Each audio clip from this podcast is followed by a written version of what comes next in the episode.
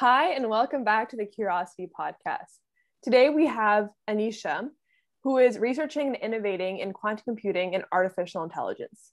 She's working on educating students about emerging technologies worldwide through Q-munity. Could you please give us a quick introduction to yourself and like what you're doing right now?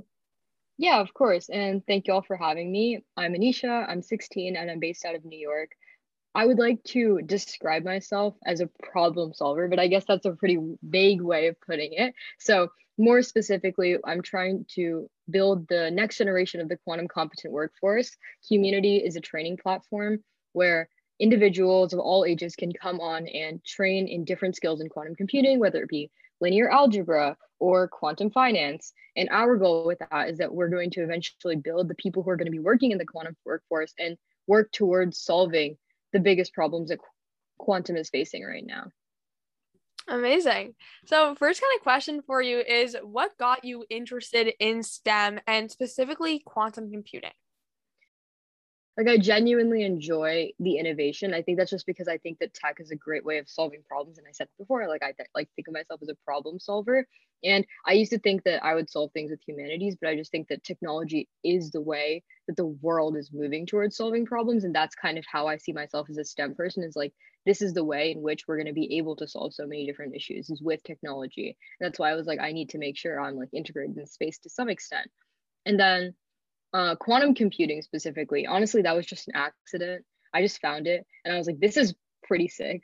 like I was like, this is pretty cool. Um, I I knew I, I knew the word quantum because uh I watched the movie Ant Man like 90 times and it's just something that's like ingrained in my memory at this point.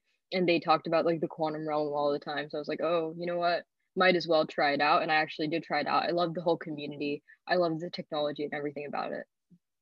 I love that. I love that. Ant Man was the the originator of your passion for quantum computing. yes, amazing. yes. I've written so many articles about it too. Like you can definitely find me talking about it on like in like past talks or like articles. Like I'm sh- I'm pretty sure the whole internet knows about my obsession at this point. I just watched Black Widow too, like this weekend. Yeah, they're good movies. Yeah. They're good movies. I know. Yeah. for our audience that may not know, can you explain quantum computing in basic terms? Because I feel like when a lot of people hear quantum, they think it's super complex and you know they can't really understand it. So could you give a little description for yourself? Yeah. So to preface, it actually is pretty complicated. So like so I know a bunch of quantum professionals, if they watch this, will get mad at me if like for the way I'm about to explain it. This is just a really simplified version, but uh, like if anyone has taken a typical high school computer science class, you know that the way in which computers operate is in binary, so ones and zeros, and it just operates off of gates and functions off of those two digits. The way that quantum computers operate is because there is a quantum mechanical state called superposition where an electron is in a half state, it's able to compute not only in just binary, but in four digits. So 0, 0, 0, 1, 1, 0, and 1, 1. And those four states allow them to compute exponentially faster, which gives them be- bigger applications in optimization problems and machine learning and cryptography and all that stuff. Yeah, it's a really simplified way of putting it, but essentially it's just a faster type of computing. That's an awesome explanation. I honestly heard so many explanations of quantum computing, and I'm at not at all in that space. Like I know like barely anything about it, um but that was actually probably like one of the best like you know good explanations that's like really quick and simplified i've heard. So great job. Oh, thank you thank you i appreciate it. Yeah. Um and i guess like moving away from quantum computing to another like big you know hyped up technology machine learning also like artificial mm-hmm. intelligence kind of the same thing. Um how did you get started learning about like machine learning? And what advice would you give to students wanting to learn those skills so I kind of learned machine learning in tandem with quantum machine learning because I was just like learning quantum first, and then I was like, oh damn, this can do so much for machine learning. And I was like, you know what? All those people who are working on AI, I'm gonna like one up you. So that's what I so that's what I like went out and tried to do, um, tried to get into quantum machine learning, and I learned a lot of machine learning algorithms so I could implement them onto a quantum computer. I there's a lot of like videos online there's a lot of documentation for like the different ai libraries that i use tutorials uh luckily i think ai is like there's a lot of resources even like stack overflow they're really helpful on there so you've done a ton within quantum computing and then artificial intelligence. And I would love to know because these are both two very impactful technologies. How Yeah, do you think sure. they will change the world and which industries do you think will be impacted most? Um, like all of them, honestly. I think that I think that the way we had the industrial revolution a while ago in which we industrialized like the majority of jobs like everyone was like oh we're going to industrialize like uh clothes making but then agriculture ended up being industrialized too. Everything got impacted and the way in which our society is structured now is that so many jobs that existed back then don't exist today. And i think that the same thing's going to happen with ai and automation in which every single industry is going to be impacted to a certain extent. Like a truck driver even if they still have their job it's not going to look the exact same. And obviously there are some jobs that are not going to exist anymore but a lot of most of them will be changed to some extent. And yeah i just think especially like the ones in which like it's repetitive tasks i think those are probably like the easiest to automate so i guess those i would say those are where it's going to be hit the hardest Mhm. So you would say like the jobs for the most part will kind of exist, except they'll be like for the most part automated. So they won't require as much skills and expertise to get into that position, right? yeah i think i read a stat once that said it's like 183 million jobs are going to be automated so i mean like that's a lot i don't know how many industries that is like i don't know if it's just like oh we're going to automate the entire like service industry and then it's all of a sudden that's 183 i don't know Mhm. but I think that uh, there will be a lot of jobs that don't exist anymore. And I think that's fine because there will always be, also be jobs that are created in like new sectors, same way as we saw with like every other like technological revolution. And but yeah, even if there the job the job still exists, I think it will be fundamentally changed. The same way like agriculture changed during the agricultural revolution. Like we're not doing the exact same like hand harvesting. Like John Deere came in with his tractor and he was like, "Oh, look at this! Like look how much more efficient we are." And everyone there was like, "Fuck this! Like now I don't have a job." But those people retrained and they got like a better job. And he like changed the way that all of them thought about agriculture. But in the long run, I mean, arguably in the long run, it ended up being better. But yeah. Mhm. For sure. I think the same thing goes for something like AI. Definitely, definitely. And like one last point about that. Um, interestingly enough, like truck drivers are huge, especially in like North America. And like that's gonna I think be the the biggest change because there are so many people having those jobs. And then with like autonomous Mhm. vehicles, that'll be taken over. So it's like interesting, like what will those people do? Because you know, maybe they don't want to go to school. So it's just like a Yeah. interesting to think about the future. And that brings us to education. Because let's say if there's automation, the only choice is for the most part, um, well, there's several choices. There's like universal basic income, or there's like kind of having a education again and finding a new job. And Mhm. you have a company, uh, and it's called Q-munity, Yeah. uh, with a Q and then Unity. I think that's really clever. I love it.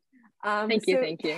can you can you walk us through your process of founding this company and what pushed you to do so? Yeah. I mean, we founded Q-munity on accident. Uh, it wasn't on purpose. So whenever people ask me like, "Oh, how did you start?" Like, I didn't do it on purpose. If I knew, like, I would tell you. Um, we essentially uh tried to start a hackathon. It was supposed to be just a one-off hackathon, not a company, not an organization, but it got canceled because this was supposed to be in March of 2020. And three days before it was supposed to happen, New York City went on lockdown. No events, nothing. Everyone's supposed to stay inside. So we were like, "Oh, damn it!" Like, uh, come on. And we had like IBM as a sponsor and everything. So it was really, were really bummed out. But we decided to host workshops instead because we had a lot of interest. People from like Idaho were like, oh my gosh, this is so cool. Like, I wish I could come in. Will you host anything near where I am? And I was like, it's Idaho, so probably not. But thankfully, due to COVID, um, there was a, a lot more opportunity to do things online. So we did Zoom workshops, and then we got so much interest that we were just like, this is a huge gap. There's not really people who are creating quantum computing for beginners or like high school students. Everything that exists is just books and like long, long PDFs for people who at least have the fundamentals of like matrix multiplication, like linear algebra down.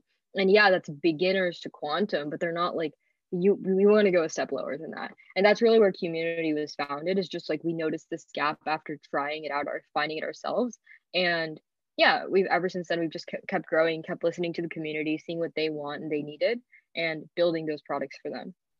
I love that story because it's like full of resilience. So I guess like a big setback, like obviously huge, like COVID hit, like pandemic, everything's locked down. That sucks. And they get IBM as a sponsor. And then you just like change Yeah. it to be like something even better that's like longer and you even founded a company at your age. That's that's incredible. That's awesome. Um, yeah. Yeah. So I guess I I looked at the like the company and I saw it was a non for profit, which I find uh, interesting. And I always find it interesting to think about, you know, what goes the, behind the thought process of making something uh, prof- for profit or non for profit. So can you walk us through your thought process of making Q-munity a non for profit? The reason Q-munity is a not the reason I would say someone would go for the not pro- for profit route is one, you want investment. So let's say you have like huge startup costs, like I don't know, you're building a particle accelerator. You probably need initial investment and you're probably not going to get that much money in donations. The second reason is to in- attract employees. I think that's a huge thing. Uh, so people usually want more money and in a non-for-profit you're not really going to be paid to a point where you're getting a lot of profit you're just going to be paid a very little amount of money so i think that's like the main benefits of a for profit we decided to go not for profit and the biggest reason why is because we wanted to make sure our things remained accessible um, when you are a not for profit you can get revenue through sponsorships and donations which is honestly all we really needed to run because we don't have very expensive costs like the majority of what we do is very very low cost so just a tiny bit of investment is enough and I think making us a for profit would make it a lot more difficult for us to get that sources, those sources of revenue. And then additionally, we wouldn't be open. We would have to like pay our employees more and stuff like that. So I just thought it was better for like the amount we were charging for our courses. Like we really weren't doing it for profit. Yeah, that makes sense. And I'm sure founding a company at 15 years old uh, came with a lot of challenges. So, what challenges have you faced being the CEO of your own company? And is there anything you wish you knew beforehand? Um, yeah, actually, I, I think this is something that like I haven't even realized it was a big challenge until recently when like someone spoke it out, out loud to me.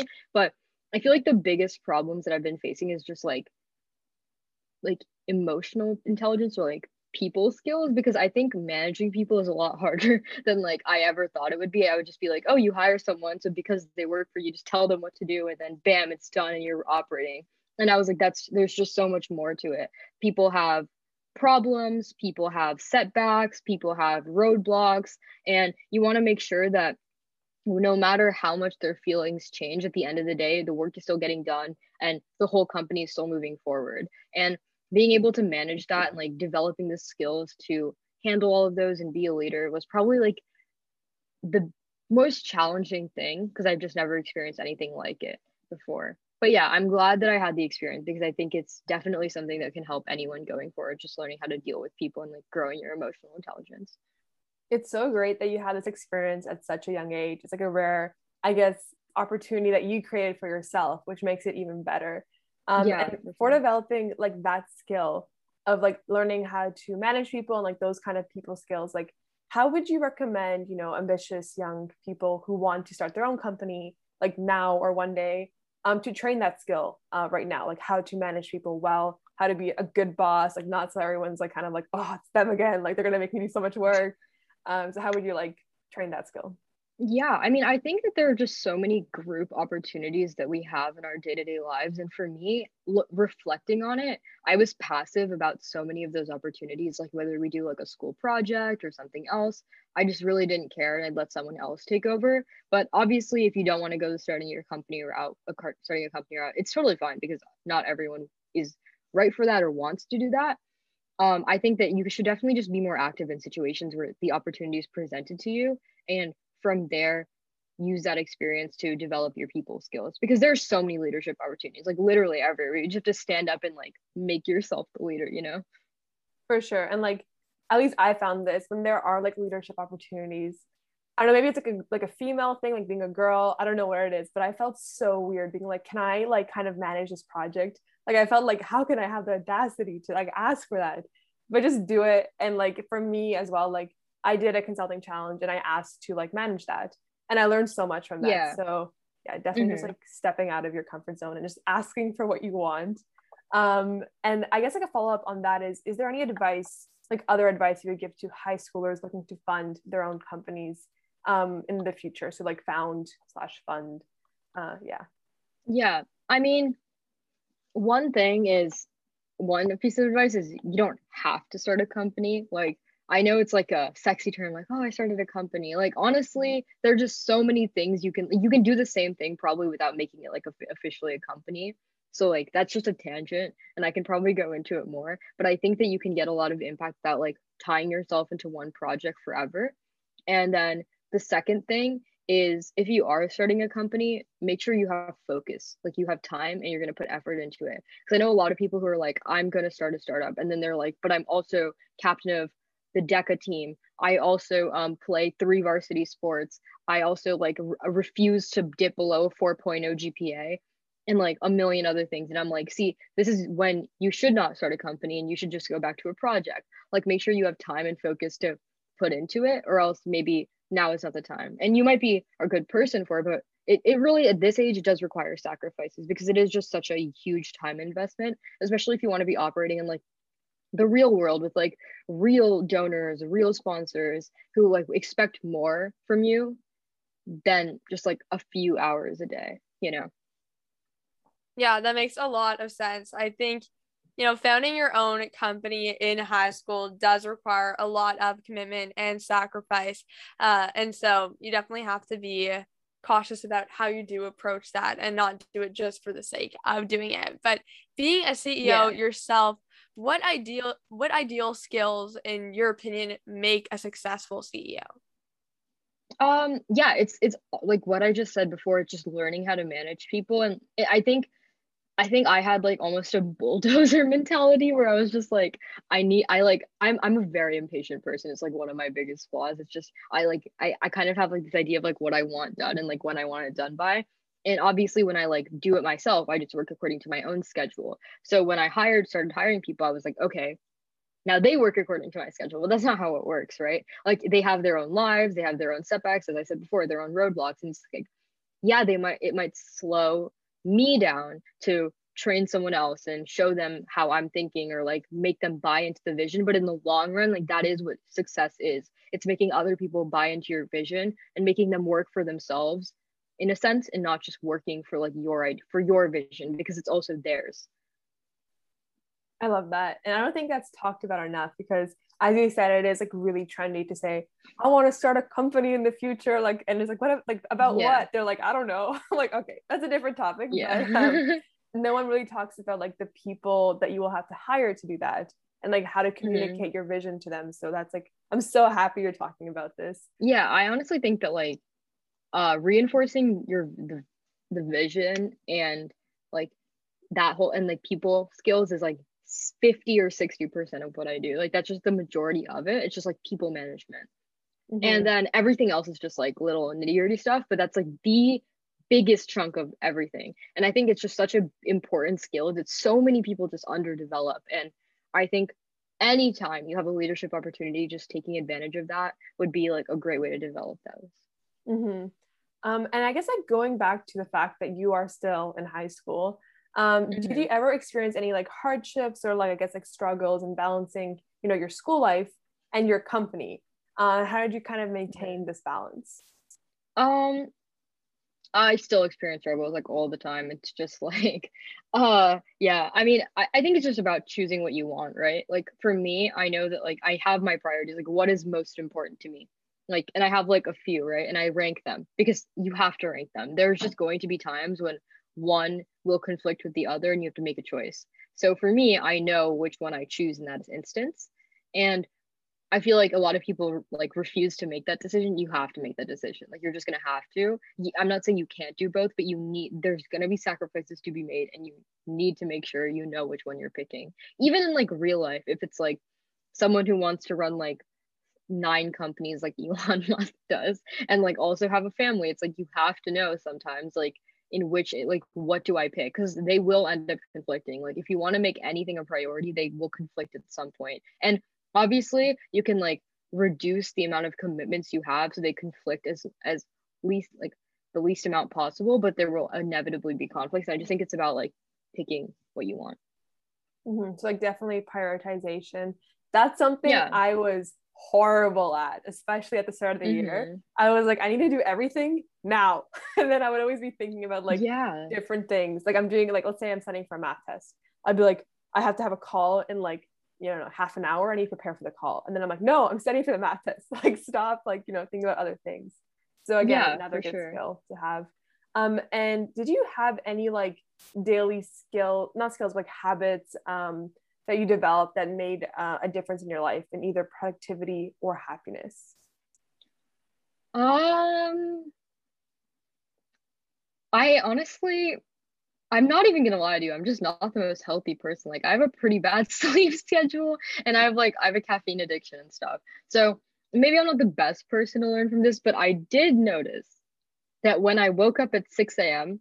for like a whole month and worked out every morning, that actually improved my mood a lot. And I was able to slightly wean off coffee because by the time the day ended up coming to an end, like I was already really tired. So I would sleep really early, wake up at a decent time. And I read something somewhere that says like when you wake and you when you sleep and wake up with the sun, your body's just happier. And I don't know. I guess like that's a thing because I was just a happier person at that whole time. I don't know. But then I stopped doing it because I got stressed because of AP season. So anyway, maybe I'm not like the best person to listen to to get to like give this out advice out because I don't really follow it myself. But you know what? If you want to wake up at 6 a.m., go for it. If you don't um, break your caffeine addiction, you should do that too. And I also used to journal. Um, I thought that helped me a lot. Yeah. Okay, okay. Well, that's that's good advice. That's good advice. You know, it it happens, so that is good. Uh, some Yeah. some things to try out there. Beside Q-munity and working on these kinds of projects, what do you do in your downtime? Ah, oh my gosh, this is such a hard question because I'm just like a hobby hopper. Like I, I oh, I literally just came up with that term. Okay, I never have said that before. I love it. It's such a perfect way to describe it because I just, I get new hobbies all the time. I, I am currently into boxing and skateboarding. Those are my hobbies. Um, before that, my hobbies were crochet and scuba diving. Yeah. I know. It, it- they're really random. And I just they're just sometimes when I just get like inspiration. Oh, and surfing. I went through a surfing phase. Oh, anyway. But we're right now, I just like I, I really enjoy just like trying a lot of things. I think I'm an adrenaline junkie to some point. So as much as like as much adrenaline as I can get in a hobby, it's really fun. So like all my stuff is like extreme sports. So I think those are really fun. But yeah, that's kind of what I do in my downtime is I just try new hobbies and I usually make my friends do it with me. So it becomes almost like a social activity. So I can like see my friends. Maybe I get like a few hours off in a day and I'm just like, oh, let's go skateboard. Like fun activity. And also I get to see people. I just want to say you are so cool. Like everything you're doing, I'm like, why are you the coolest person I've ever met? And I kind of agree with you. I think I'm like, like you know, you're sort of like, um, like similar to you because I'm, I also have a caffeine addiction. It's not good. It's not a good thing. I know I can't get off of it. And then also I love like sports and especially like outside and like more like adrenaline like kind of sports. So yeah, for awesome. sure. I don't know where um, you live, but you should definitely like we could go Are you in New scuba diving together. Yeah, I'm, yeah, I'm in New York. Okay, I'm, I'm, I'm like gonna take a train. It'll be great. It'll be great. Yes, yeah, we can go scuba diving. It'll be so Yes. fun. Podcast while scuba diving. Yes. Yeah, no, I actually quit caffeine for a week back in December. I just like went cold turkey and I swear to you, I slept until 3 p.m. every single day. Like, I don't know, I, I just don't think my body knew how to handle it. It went into like hibernation. and then, I mean, actually, after that, like the ne- whole next whole month, I just woke up at 6 a.m. and I was like, like grinding. But yeah, at some point, I think if you're, if you, if it genuinely doesn't like work for you, because I kind of almost forced myself to be a morning person and I was like, this is just such like a path that I don't enjoy. Like I for me, I am more productive at night. Like I do get more productive at night. I'm kind of just like forcing myself to do something that doesn't work with me. So I'm just I'm trying to go and do things the way that like I genuinely am instead of forcing myself to be someone that I'm not. If that makes sense. Yeah, definitely makes a lot of sense. Um, so I guess like another career question. Um, Mhm. what are your goals for your next uh, like five years? Um, and like I guess upcoming more shorter term goals, like one year goals, maybe a month goals, but Mhm. like what are they? And then also how do you like develop those goals? Because everyone has like a different like framework about like how they go about like defining goals that would fulfill them, not only in their like career life, but also like, you know, personal life and like Yeah. sports and stuff like that.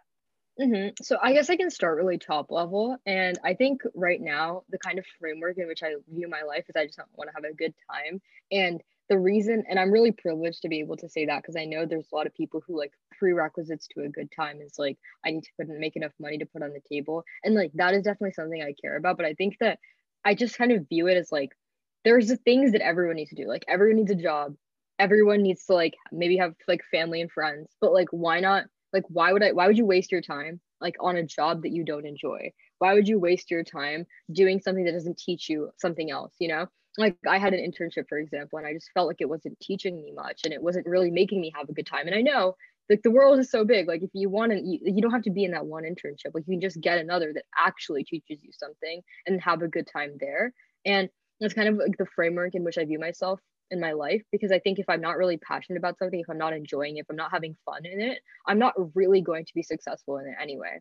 So that's kind of how I view it. And like everything I do is really fun for me. Uh short term versus long term goals.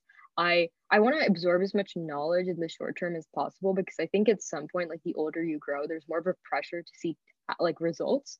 I think there's like when you're 25 26 you're like oh fuck like i have a pressure to start a family you know what i mean like you have like you have all these different things that are just weighing in on you. You probably have like, I don't know, like your distant aunt who's like, oh, so when are you gonna have kids? Like, I don't know. it's like all those different things that like come into play.